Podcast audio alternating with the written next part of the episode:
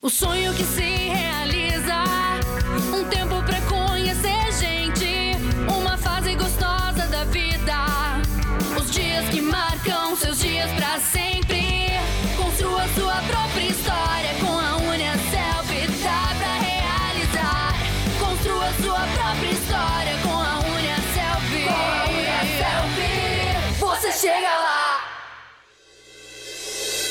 começa agora mais um episódio do podcast Pode Perguntar, mais um canal da Uniaselv que traz conteúdo de qualidade para você. Acomode-se e curta o nosso bate-papo.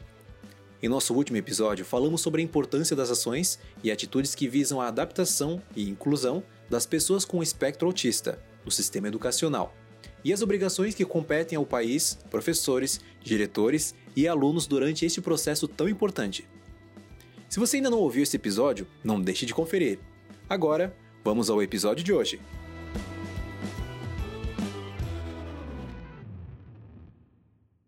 A preparação para o Enem sempre gerou muita atenção para os alunos do ensino médio. E agora, em tempos de pandemia, essa tensão só tem aumentado devido às incertezas sobre as datas da prova que foram constantemente mudadas. Por isso, no bate-papo de hoje, vamos entender melhor como se preparar para o Enem em tempos de pandemia. E para falar sobre esse assunto, temos o prazer de receber hoje no Pode Perguntar João Vianney, professor, psicólogo e diretor do blog do Enem. João, seja muito bem-vindo e obrigada pela sua participação. Eu que agradeço, Natália. Para mim é uma alegria estar aqui conversando com vocês, porque eu já fui você que vai fazer o próximo Enem. Eu já tive 16, 17, 18, 19, 21, 22, 23 anos e essa é que é a galera do Enem. Eu já tive que estudar de madrugada, de noite, no ônibus, de tudo quanto é jeito. Então, assim, eu vivo para atender a galera que vai fazer o Enem trazendo a experiência de quando eu estava fazendo provas semelhantes à do Enem, na minha época era o vestibular, e da galerinha que está matriculada hoje conosco no blog do Enem e no curso Enem gratuito. Então, eu queria agradecer essa oportunidade que a Unicel está me abrindo para eu poder conversar assim, de alma aberta com essa galera pilhada, que está tensa, que está nervosa, que sabe o que tem que estudar para caramba e que está numa vida muito difícil, porque a pandemia ainda não passou e até o Enem ainda não terá passado. Ela pode declinar bastante até novembro, mas ainda vai ter uma pandemia no ar. Então, realmente é uma tensão dupla, né? A tensão de ter que remar bastante para aumentar a chance de uma boa nota e a tensão que o país todo vive nessa nesse segundo ano da pandemia. Essa é a vibe. Perfeito. E falando exatamente sobre isso, eu gostaria de iniciar nossa nossa conversa perguntando quais foram as mudanças que o Enem sofreu depois da pandemia em relação aos anos anteriores. Caleb, querido, muito obrigado pela sua pergunta. Aí eu tenho duas respostas numa só. Uma é a mudança que o Enem sofreu e a outra é a mudança que a rotina dos candidatos que vão fazer o Enem sofreu. O Enem sofreu uma desorientação. Por que, que ele sofreu uma desorientação? Primeiro, porque no Ministério da Educação, durante a pandemia, nós já estamos no quarto ministro, na quarta troca de ministro. Então, quando troca o ministro, troca o diretor do INEP, que é um instituto vinculado ao Ministério da Educação, onde é elaborada a prova do Enem e onde é supervisionada a aplicação do exame. Então, cada diretor que entrava ali no ano passado dizia uma data que ia ter o Enem. Então, o ano passado, o Enem sofreu uma alteração de calendário. A inscrição do Enem foi em maio, tá? O ministro da época falou que as provas iam ser em outubro e novembro. O outro ministro que entrou falou que as provas iam ser em dezembro. E o outro ministro que entrou falou que as provas iam ser em janeiro. Então, essa desorientação do calendário foi uma mudança profunda na organização do Enem. Nunca ele teve uma sucessão de adiamentos. E o que foi pior, eles fizeram uma enquete para perguntar para os alunos, para os candidatos, para os participantes, quando que eles queriam a prova. E os participantes responderam, né? Oh, queremos a prova em abril ou maio de 2021. Saiu o resultado da enquete, trocou o ministro de novo e o ministro que entrou falou, não, a prova vai ser em janeiro. Então, a mudança que o Enem sofreu foi essa desorganização de agenda e ela gerou nos candidatos uma desmotivação. A gente faz uma pesquisa, todo ano a gente faz a pesquisa do ânimo né, do estado de preparação e da disposição e da vontade de participar dos usuários. O ano passado, em 2020, a pesquisa mostrou um desengajamento profundo dos usuários. Dois fatores: a pandemia e a própria desorganização na agenda do, do exame. Então, nós tivemos 55% de abstenção. Vou repetir para você, Caleb e Natália. Mais da metade dos participantes do Enem não compareceu para fazer as provas do ano passado. Então, essa foi a mudança que teve em relação à organização. As mudanças técnicas. O ano passado foi a primeira vez que teve o Enem digital. O que é o Enem digital? O Enem digital é um processo gradativo, experimental, agora no Brasil, já existe em outros lugares do mundo, onde o candidato faz uma prova conectada. Tá? Ele faz uma prova que é gerada direto em um banco de dados e as respostas que o candidato dá já vão direto também para o perfil dele armazenado na nuvem, hoje é tudo na nuvem, armazenado na nuvem do Ministério da Educação e do INEP. Essa prova digital foi a grande surpresa que teve no Enem 2021. Puderam se inscrever 99 mil é, participantes nessa prova, mas deu mais de 70% de abstenção. Só compareceram 19 mil pessoas para fazer a prova. Então, o Enem Digital de 2020 foi a primeira experiência, a primeira rodada de uma prova conectada. Qual que é a vantagem da prova conectada? É que ela, em tese, pode ser feita a qualquer tempo, em tese também a qualquer lugar, a partir de um banco randômico de questões. Isso quer dizer o seguinte: se um candidato faz a prova em novembro e o outro faz em dezembro, o sistema vai gerar questões diferentes, porém balanceadas, com o mesmo grau de complexidade fácil, médio, difícil. Então a prova ela fica equilibrada e em qualquer tempo que você faça, a sua nota será válida porque ela tem uma composição de estrutura, de complexidade que se mantém ao longo do tempo. Por que, que isso é importante acontecer? Porque você dá mais liberdade de agenda para os participantes. Então, em tese, você já tem exames que acontecem no mundo que o Brasil agora pode fazer dessa maneira. O Enem ficaria aberto durante uma janela maior, sem riscos, porque a prova é feita em ambiente controlado. Ela poderia ser feita no iPhone do aluno, mas no Brasil a gente tem um problema de autenticação, de identidade. Então, o aluno vai até um lugar determinado, uma escola, uma universidade, um laboratório de informática, as máquinas são inspecionadas, elas são desconectadas da internet aberta para evitar consulta e elas são conectadas por um tuning, que é uma ligação direta que a internet permite fazer, direto a um servidor do INEP que faz o comando e o controle da operação dessa máquina. Então, o aluno não consegue usar a máquina para fazer uma consulta fora ou para fazer uma cola. Né? Ele só consegue usar a máquina naquela conexão direta com o banco de dados para resolver as questões e colocar as respostas no sistema. Então, a grande mudança positiva que o Enem teve em 2020 foi a realização da prova do Enem digital. Foi excelente que isso aconteceu porque soma experiências, vai somando experiências. E a grande mudança negativa foi o descompromisso com a agenda que desorganizou a vida de estudo dos estudantes. Então, essas foram as duas grandes mudanças que eu reporto para você, Natália, que eu reporto para você, Caleb. Se não ficou claro, pode me espremer que eu explico para vocês. Perfeito. Agora, levando em consideração exatamente isso aí que aconteceu no Enem de 2020, né, que foi em janeiro e fevereiro deste ano, o que, que a gente pode esperar para o Enem de 2021? Né? A questão de expectativa. O que, que a gente. O Enem de 2021 ele já teve os problemas de desorganização. Tá? O, o INEP tinha feito uma portaria reservada interna dizendo que as provas do Enem de 2021 seriam em janeiro de 2022.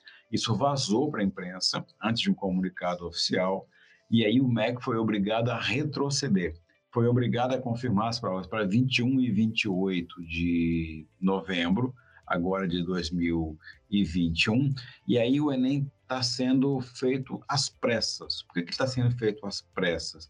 Porque quando você agenda as provas desde o começo do ano, a máquina do INEP já começa a fazer a seleção de questões, já começa a fazer a qualificação dos locais de aplicação, já começa a determinar os fiscais, já começa a mandar para a gráfica.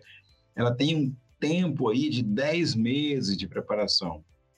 Agora, em 2021, a definição foi feita às pressas, porque o, o MEC foi pego de calça curta no INEP, com uma portaria que dizia que era em 2022 e ninguém sabia, ninguém estava avisado disso.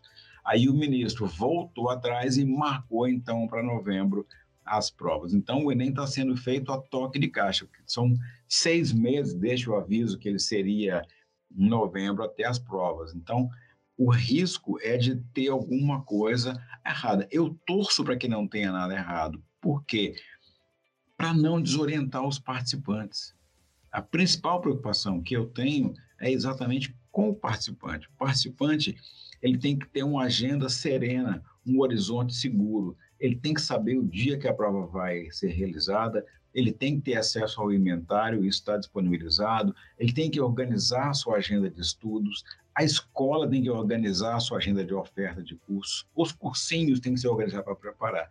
Então, quando o MEC erra, o problema é a desorganização de toda essa cadeia, né?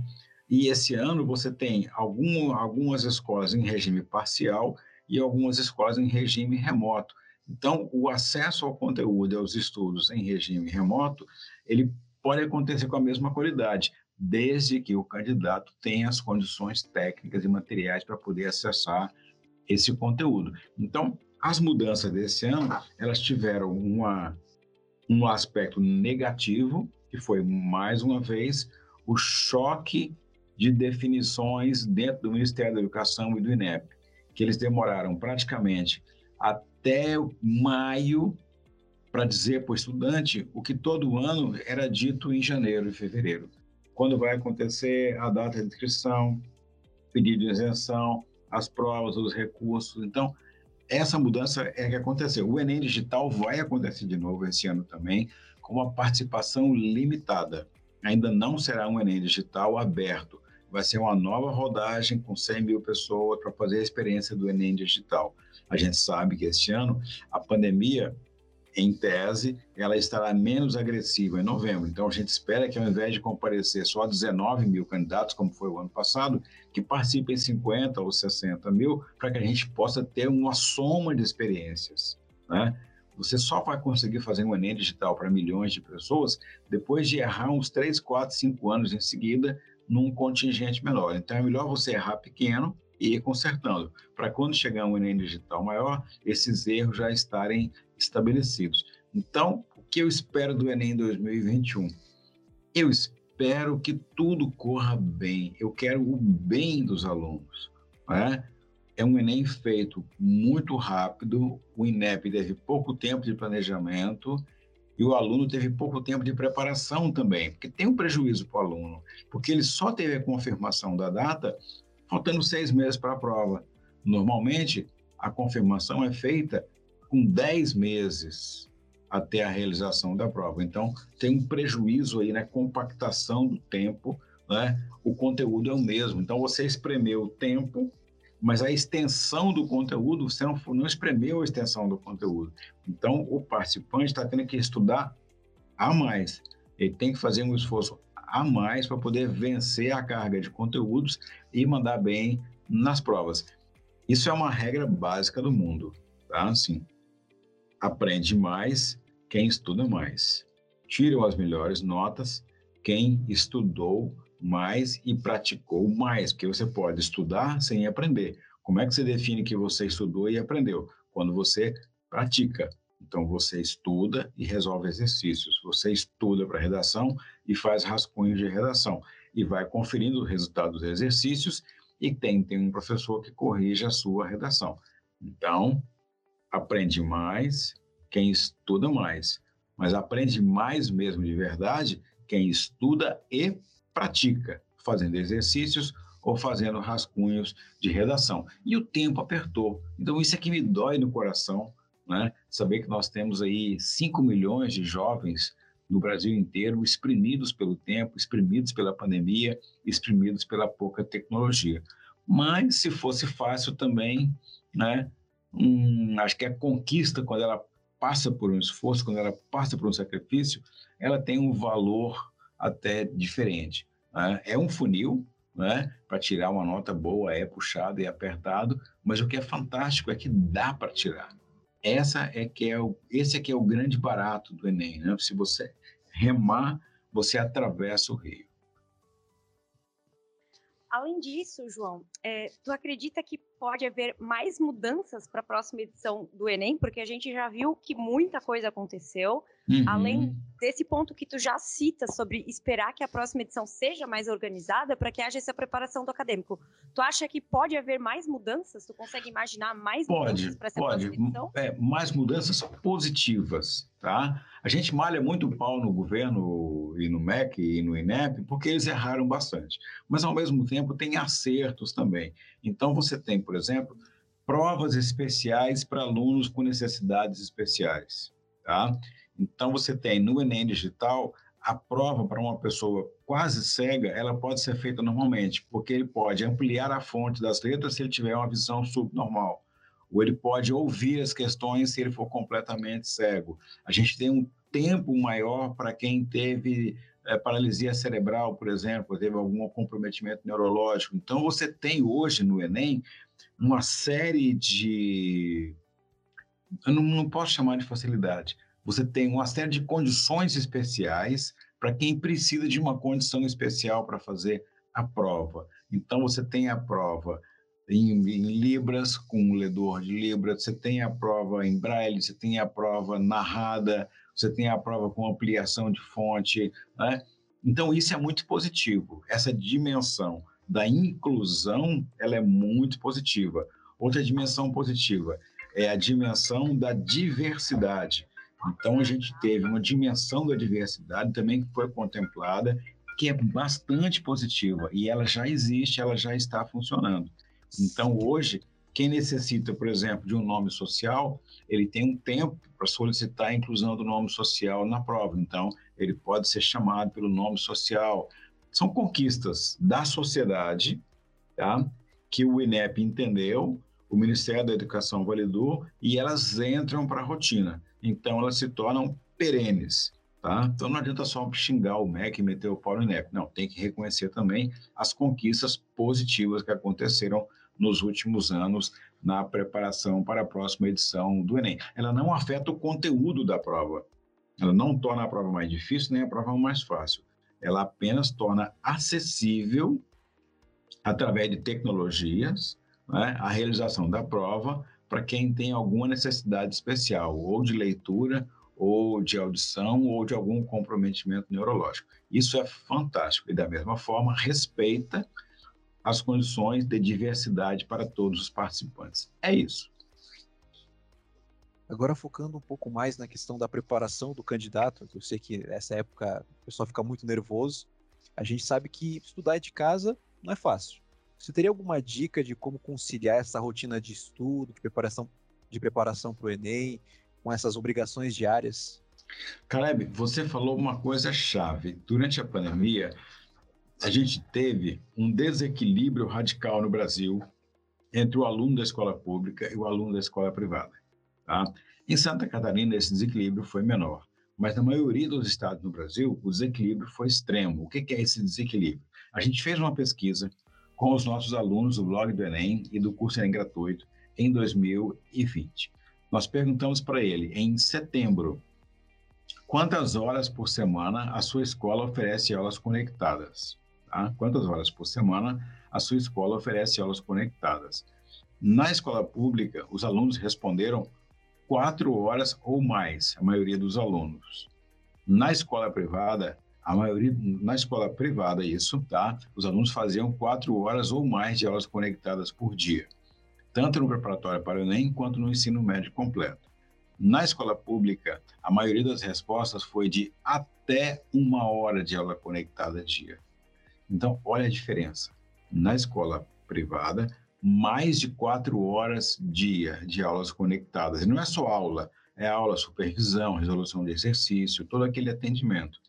Na escola pública, uma hora por dia, a maioria das respostas. Chegou a 75% na escola pública a resposta de uma hora por dia. Então, se você raciocinar aquela frase que eu falei antes, aprende mais quem estuda mais. E aprende de verdade quem coloca em prática o que está estudando, ou seja, faz exercício e faz simulações. O aluno da escola pública, em 2020, ele ficou prejudicado, tá? Foi quatro horas na escola privada para uma hora na escola pública. A diferença é de 75%. Então, isso foi, assim, muito cruel, uma realidade muito cruel. De onde vem essa realidade? Da falta de preparação e de estrutura tecnológica nas escolas públicas para poder fazer essa oferta ao aluno e principalmente no perfil do aluno mais carente, que ele não tinha uma internet de banda larga em casa, ele não tinha um dispositivo em casa para ter uma conexão de banda larga e rodar as aulas com a qualidade que ele precisa. Não adianta eu assistir uma aula no telefone muito pequeno, eu tenho que ter uma área para poder ler o que está escrito no quadro, poder entender a movimentação do professor, e isso foi muito difícil. Nessa, nessa mesma pesquisa nossa, os alunos da escola privada assistiam às aulas no computador de mesa, no laptop ou no desktop. Na escola pública, no telefone celular, a maioria das respostas. Então, esse desequilíbrio foi muito grande. Agora, em 2021, com o retorno parcial de algumas escolas, a tendência é de reduzir essa diferença tão grande na preparação do aluno da escola pública e da escola privada. Qual é a dica que a gente dá para o aluno, independente se ele está numa escola pública ou numa escola privada? A maior dica que a gente dá para o aluno é o seguinte: você estuda 10 anos para fazer o ensino médio, você estuda 9 anos para fazer o ensino fundamental. 9 mais 3 dá 12. O que cai no Enem é o equivalente aos 12 anos que você estudou. Então, não cabe no tempo do relógio do dia você fazer uma revisão dos 12 anos e cai tudo que vem daqueles 12 anos. Então, a dica que a gente faz, a dica que nós temos no blog do Enem e no curso Enem gratuito, é o aluno ele tem que fazer um foco, tá? Primeiro, ele tem que ser bom naquilo que ele já é bom, ele tem que se garantir nos pontos. Por quê? A nota dele depois no SISU, ela vai fazer uma nota pela média de todas as áreas dele. Então, se eu tenho uma boa qualificação, uma boa condição para a prova de ciência da natureza, tá? biologia, química e física, eu tenho que trabalhar muito bem essa prova. Por outro lado, se a minha habilidade é literatura e interpretação de texto, eu tenho que caprichar na prova de linguagens. Então, assim, vá, qualifica naquilo que você é muito bom. Naquilo que você não é muito bom, você tem que fazer escolhas. Qual que é a premissa para fazer escolhas? A gente fez uma pesquisa sobre o que mais cai nas provas do Enem. E quem está ouvindo a gente agora nesse podcast aqui, é só colocar no YouTube. O que mais cai na prova do Enem, blog do Enem. Pimba, você já vai cair numa relação dos temas que mais caem. Os temas que mais caem, eles se repetem todo ano. Por que, que eles se repetem todo ano? Porque eles são o fundamento de cada uma das matérias, tá? Não é porque o pessoal do INEP tem preguiça, não, é porque eles têm o fundamento. Então, por exemplo, em biologia, todo ano cai relações ecológicas. Todo ano cai a relação homem-natureza. Por quê? Isso está na base da biologia. Isso vai gerar interpretação de meio ambiente, isso vai gerar interpretação de poluição, vai gerar interpretação de reciclagem, isso vai gerar interpretação de uma série de competências que caem todo ano na prova do Enem.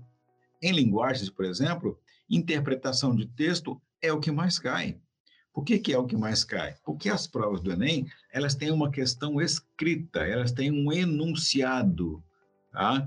Não é só uma continha, é, abre colchete, 3 vezes 9, fecha colchete, vezes abre colchete, 479 dividido por 372, fecha colchete. Não, a prova do Enem tem um enunciado. Do enunciado é que você vai montar a conta, ou que vai saber qual é o problema que está sendo solicitado. Se você não consegue entender o enunciado, babau, você já errou de primeira. Então, a prova de linguagens, a maior parte das questões você resolve com interpretação de texto, linguagens português, linguagens em inglês, linguagem espanhol. Então, tem que gabaritar a interpretação de texto, tem que aprender a interpretação de texto. Quando você chegar em física, por exemplo, tá? O movimento é a base da física clássica. Então, as leis de Newton, movimento uniforme, movimento uniforme, movimento circular, movimento circular uniforme. Todo ano cai. Então, você tem que pegar os fundamentos de cada uma das áreas. E também nós temos um fundamento publicado gratuito, tá? Então, você pode colocar o que mais cai de física no Enem, blog do Enem. O que mais cai de matemática no Enem, blog do Enem. Põe no Google, ele já vai te colocar na lista dos temas que mais caem. E por que, que isso é importante? Como ele é o fundamento de cada área.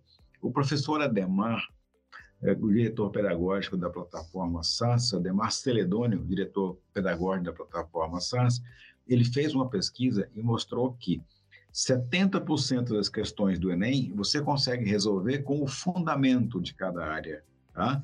Então, o que você aprendeu no Fundamental 2, tá? que é quinta, quinta série, é, sexta, sétima, oitava e nono ano, resolve 70% da prova do Enem.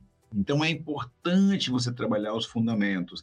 E não é complicado, tá? Você tem os fundamentos publicados na internet, você tem aula de fundamento na sua escola, você tem aula de fundamento no seu cursinho. E se você que está me ouvindo agora não está matriculado num cursinho, você pode se matricular hoje mesmo nos cursinhos gratuitos. Tem vários no Brasil. No Nordeste tem o Sobral no Enem, lá de Sobral, no Ceará. Na Bahia tem o Enem 100%. Em Santa Catarina, o portal da Secretaria da Educação também tem um cursinho gratuito. Eu não posso falar só do curso gratuito que nós temos, eu tenho que falar que onde o aluno estiver, ele tem acesso a vários cursinhos gratuitos online, tá? De grandes universidades. Então, tá sem grana? Faz um curso gratuito, porque o conteúdo é universal, o conteúdo é o mesmo. Faz o curso gratuito, foca naquilo que você mais sabe e foca nos fundamentos de cada área. Por exemplo, matemática. A trigonometria seno e cosseno é muito difícil, mas cai muito pouco. Tá? O que mais cai é cálculo de perímetro, cálculo de área, cálculo de volume, triângulo retângulo. Tá? Isso já é em regra de três. Isso é quase a metade da prova. E isso você consegue recuperar esse conteúdo. Né? Isso já é praticamente quase a metade da prova. Então, dá para recuperar bem esses conteúdos de fundamento, que são os conteúdos básicos. Essa é a dica. O Enem esse ano é logo ali, tá? Novembro está chegando, falta muito pouco para as provas do Enem. Então, não tenta revisar tudo, porque não cabe 12 anos em seis meses. Essa é a minha principal dica. Não pira, não enlouquece vai na boa o que você é bom e revisa os fundamentos de cada uma das outras áreas. Essa é a dica para você. Criar uma rotina? Cria uma rotina. Eu, quando fiz vestibular, eu estudava, não tinha internet, eu estudava só em material impresso. No ônibus eu já ia estudando, tá? Caxias, primeira fila, sentadinho aí, prestando atenção. Voltava no ônibus, já voltava estudando. Hoje, você não está usando muito o ônibus por causa da pandemia. Então, você está estudando conectado. Então, não vacila. Se você está em casa e você falar assim, agora eu vou estudar e estudar de verdade, a família respeita, tá? Se você falar que vai estudar e ficar num game, a família vai tirar sarro de você e não vai te respeitar. Então, você tem que falar que vai estudar e estudar, tá? Essa é a principal dica, porque num ambiente conectado, que é como nós estamos hoje estudando, nossa preparação está hoje em ambientes conectados, você tem que ter um respeito do entorno, tem que ter um silêncio das pessoas, tem que ter a não interrupção, não pode estar no mesmo ambiente com a televisão, ou se tiver, tem que baixar. E a família, para te respeitar, tem que ver o seu empenho.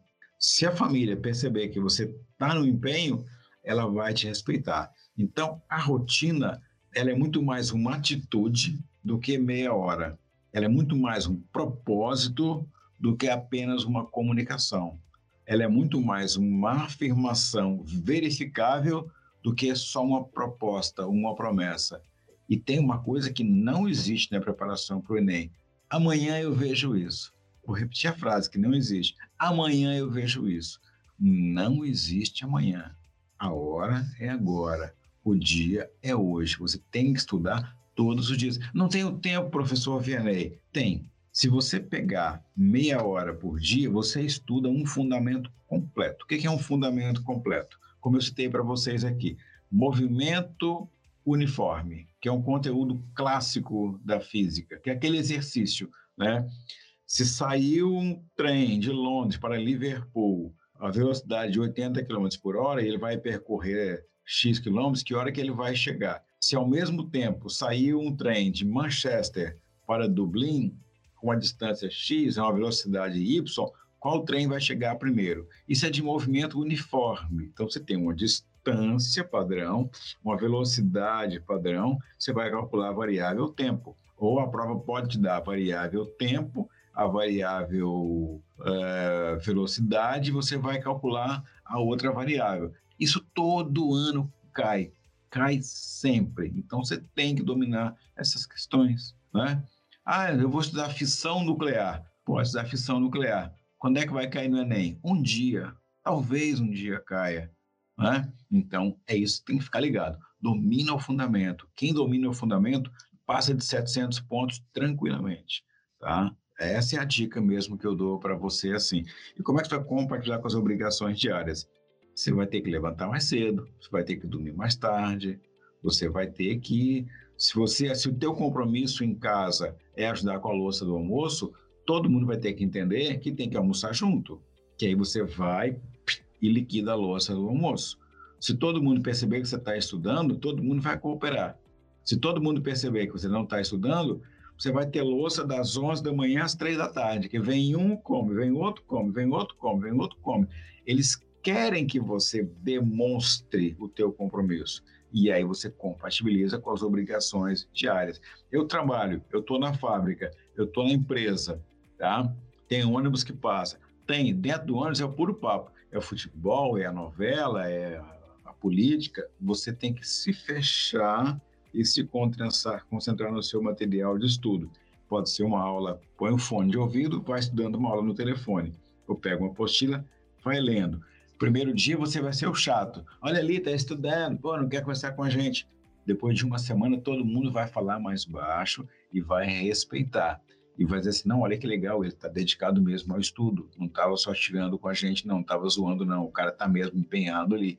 Então, quando o ambiente percebe que você está empenhado, você consegue o respeito do ambiente e encaixar dentro da sua agenda. Tá? Eu não tenho tempo. Já gastou 10 segundos falando que não tem tempo. Pega esses 10 segundos e vai estudar. Tá? Muda a rotina.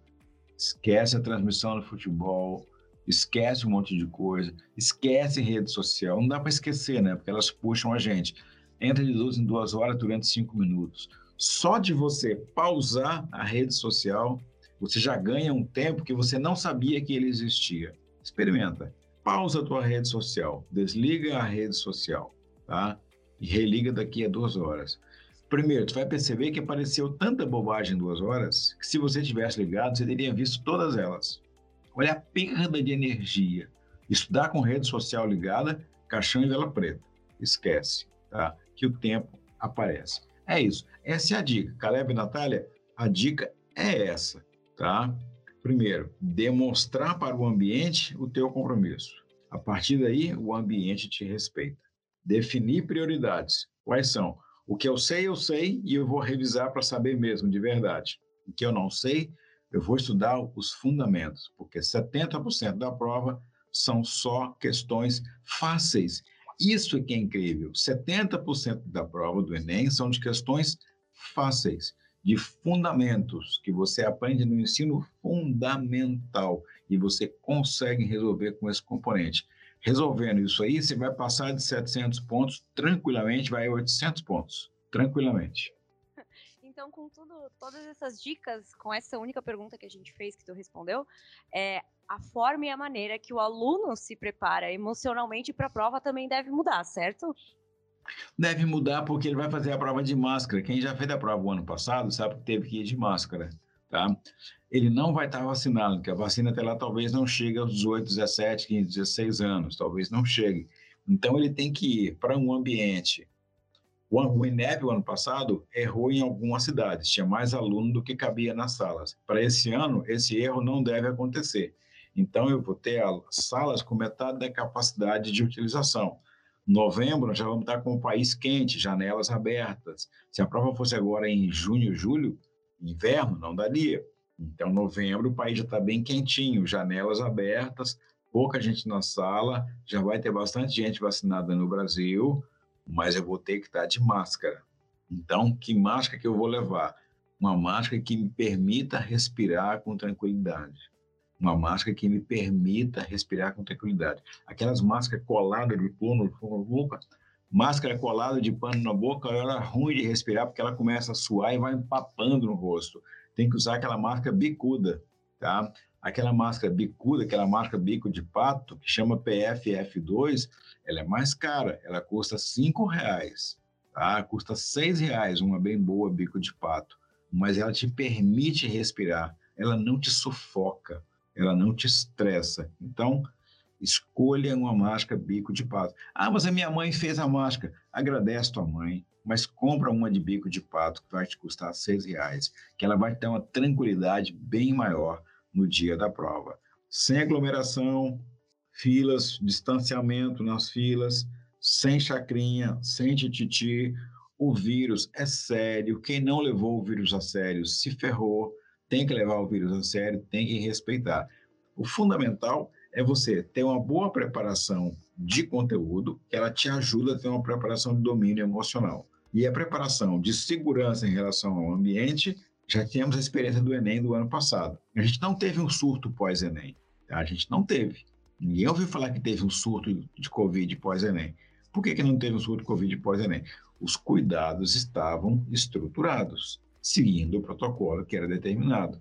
Então, o Enem desse ano, acontecendo em novembro, nós vamos ter seguramente a população acima de 28, 27, 30 anos vacinada, o que já dá uma quebrada bem boa para a sociedade. A galerinha mais jovem, talvez ainda não, mas os riscos tendem a ser menores.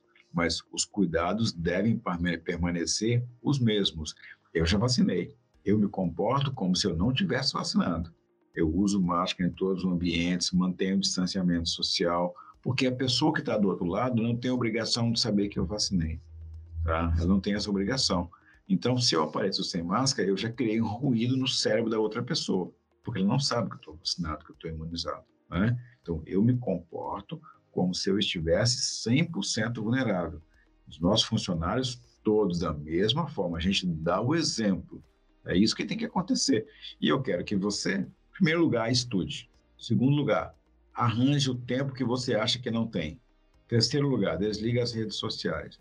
Quarto lugar, torne o seu estudo uma cerimônia para que as pessoas do seu ambiente percebam. A hora que elas perceberem o seu engajamento, elas vão te apoiar, porque elas sabem que o futuro passa pela educação. Tá? E se você é uma pessoa que tem uma história de vida como a minha, que eu tive que ralar para caramba, a educação foi o caminho que me trouxe para a riqueza. O caminho que me trouxe para a riqueza foi a educação. E é o caminho da riqueza de vida longa, tá? Então, o teu caminho para construir a sua estrada do futuro segura, sólida, de respeito, com boa grana, é o caminho da educação. Então, se o ambiente do trabalho, da família, dos colegas, dos amigos, perceber que você está empenhado, você vai ter uma surpresa, porque as pessoas vão te ajudar a estudar. Né? Então, a sua atitude é o eixo, o seu compromisso são as rodas, o teu empenho é o empurrão que vai te jogar para frente. É isso. Isso realmente é muito importante. João, agora falando rapidamente sobre a questão do nervosismo e a ansiedade do candidato, que sempre quando se trata de Enem, ela tá lá. Tá. É, que dicas você poderia achar, é, dar ou você acha importante para realizar as provas do Enem de maneira mais tranquila? Assim? De maneira mais tranquila, só tem um caminho. É você não virar meme, não ficar pendurado na grade e marcar toca porque chegou atrasado. Tá? Você tem seis meses para não virar meme. Então, você tem que, quando sair os endereços, olhar o tempo que você vai gastar do deslocamento. Esse tempo será maior, porque não é só você que vai. Quando, quando você está num colégio grande, de uma cidade grande, vão mil pessoas fazer prova naquele colégio. Então, são mil pessoas para chegar. Então, é mil pessoas para o ônibus, para a bike, para o carro, para tudo. Então, o tempo de chegar na prova, ele é maior do que o tempo de conhecer o local. Então, não vira meme, galera. Não quero aqui ninguém batendo foto, tá? Pagando mico de chegar atrasado. Então, o primeiro passo é esse, não virar meme. Segundo passo, só tem a tranquilidade para fazer a prova quem estudou para fazer a prova.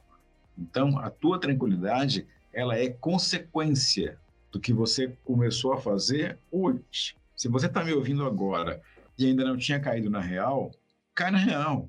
Se você é uma pessoa que, como eu, eu só dependo de mim, todas as minhas conquistas eu depender de mim. Se você é uma pessoa que depende do seu esforço para vencer na vida, que você não tem herança garantida, você não tem como deitar nas cordas, então o teu caminho é um caminho de compromisso com a educação, porque ela é que é a tua parceira. Ela é que é a tua escada para o futuro. Ela é que é a sua estrada para o sucesso. Ela é que é a chave de você conseguir um bom emprego ou de você abrir uma empresa. Ela é a chave. Então, quando você pega essa chave na mão, todo mundo sabe que você tem essa chave na mão. Então, faz uma prova tranquilo, quem se preparou, para ter o domínio do conteúdo que vai chegar lá. Mas, professor Vianney, eu não consigo dominar tudo. Não precisa. Se você dominar o fundamento de cada matéria, você faz mais de 700 pontos, tá? É fantástico isso. Se você dominar o fundamento e ainda for muito bom naquilo que você já é bom, você vai para 760, 770, vai para 800 pontos. Dá para fazer. Por que, que eu sei que dá para fazer?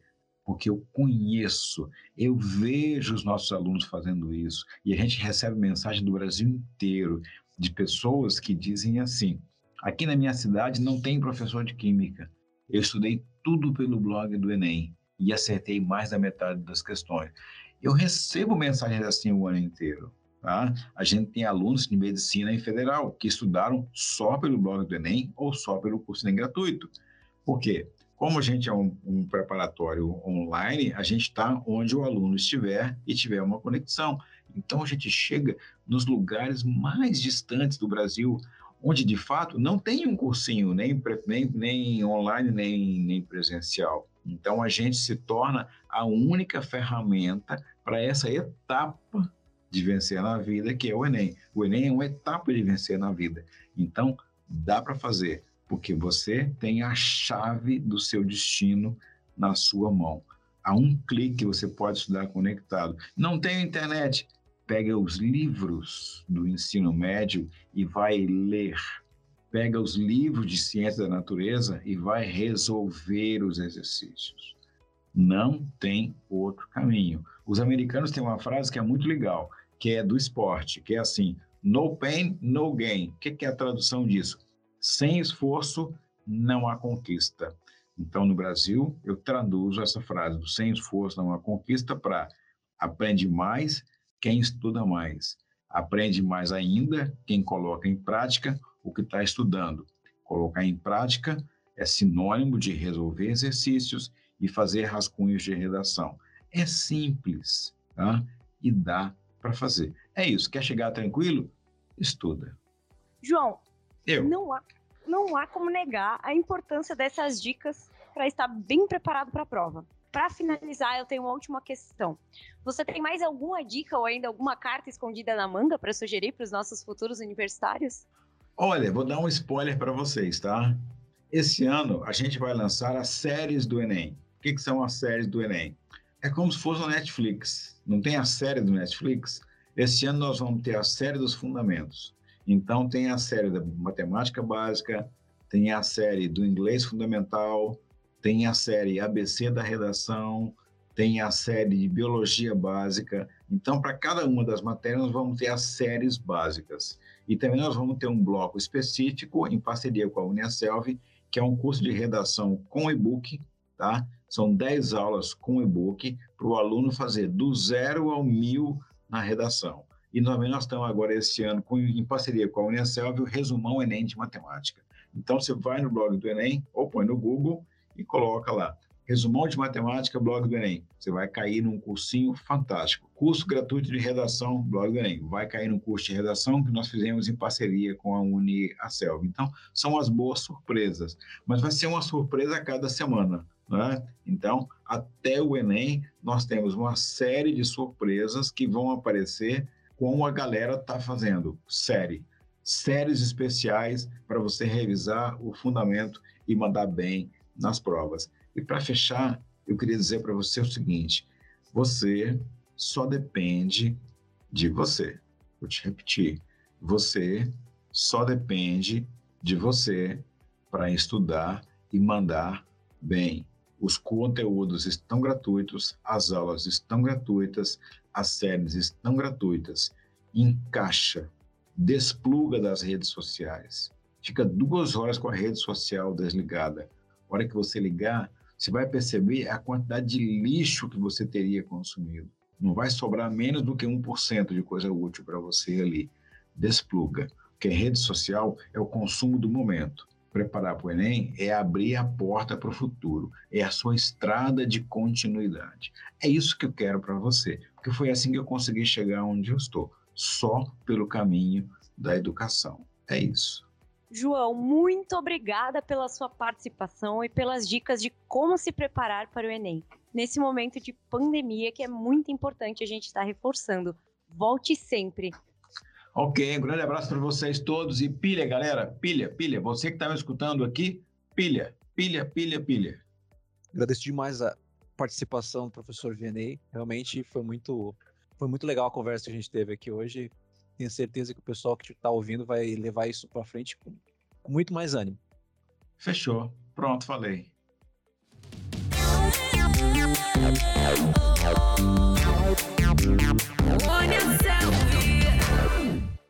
O sonho que se realiza, um tempo pra conhecer gente. Esse foi o episódio de hoje do Pode Perguntar, o podcast da Uniaselv. Fiquem ligados nas redes sociais oficiais da Uniaselv. Lá você encontra tudo o que precisa saber sobre educação, vida profissional, mercado de trabalho e muito, muito mais. Se você se interessou e quer saber mais sobre o universo do EAD e encontrar dicas para potencializar a sua carreira, acesse agora mesmo o blog da Uniaselv. Ele está cheio de conteúdos para você. Acesse blog.uniaselv.com.br e embarque nessa jornada com a gente. Muito obrigada a você que esteve comigo no episódio de hoje. Nós somos Caleb e Natália e estaremos de volta no próximo episódio do Pode Perguntar, com mais conteúdo de qualidade para você. Até a próxima! Construa sua própria história com a Unia Selfie. Com a Unia Selfie. Você chega lá. Unia Selvi.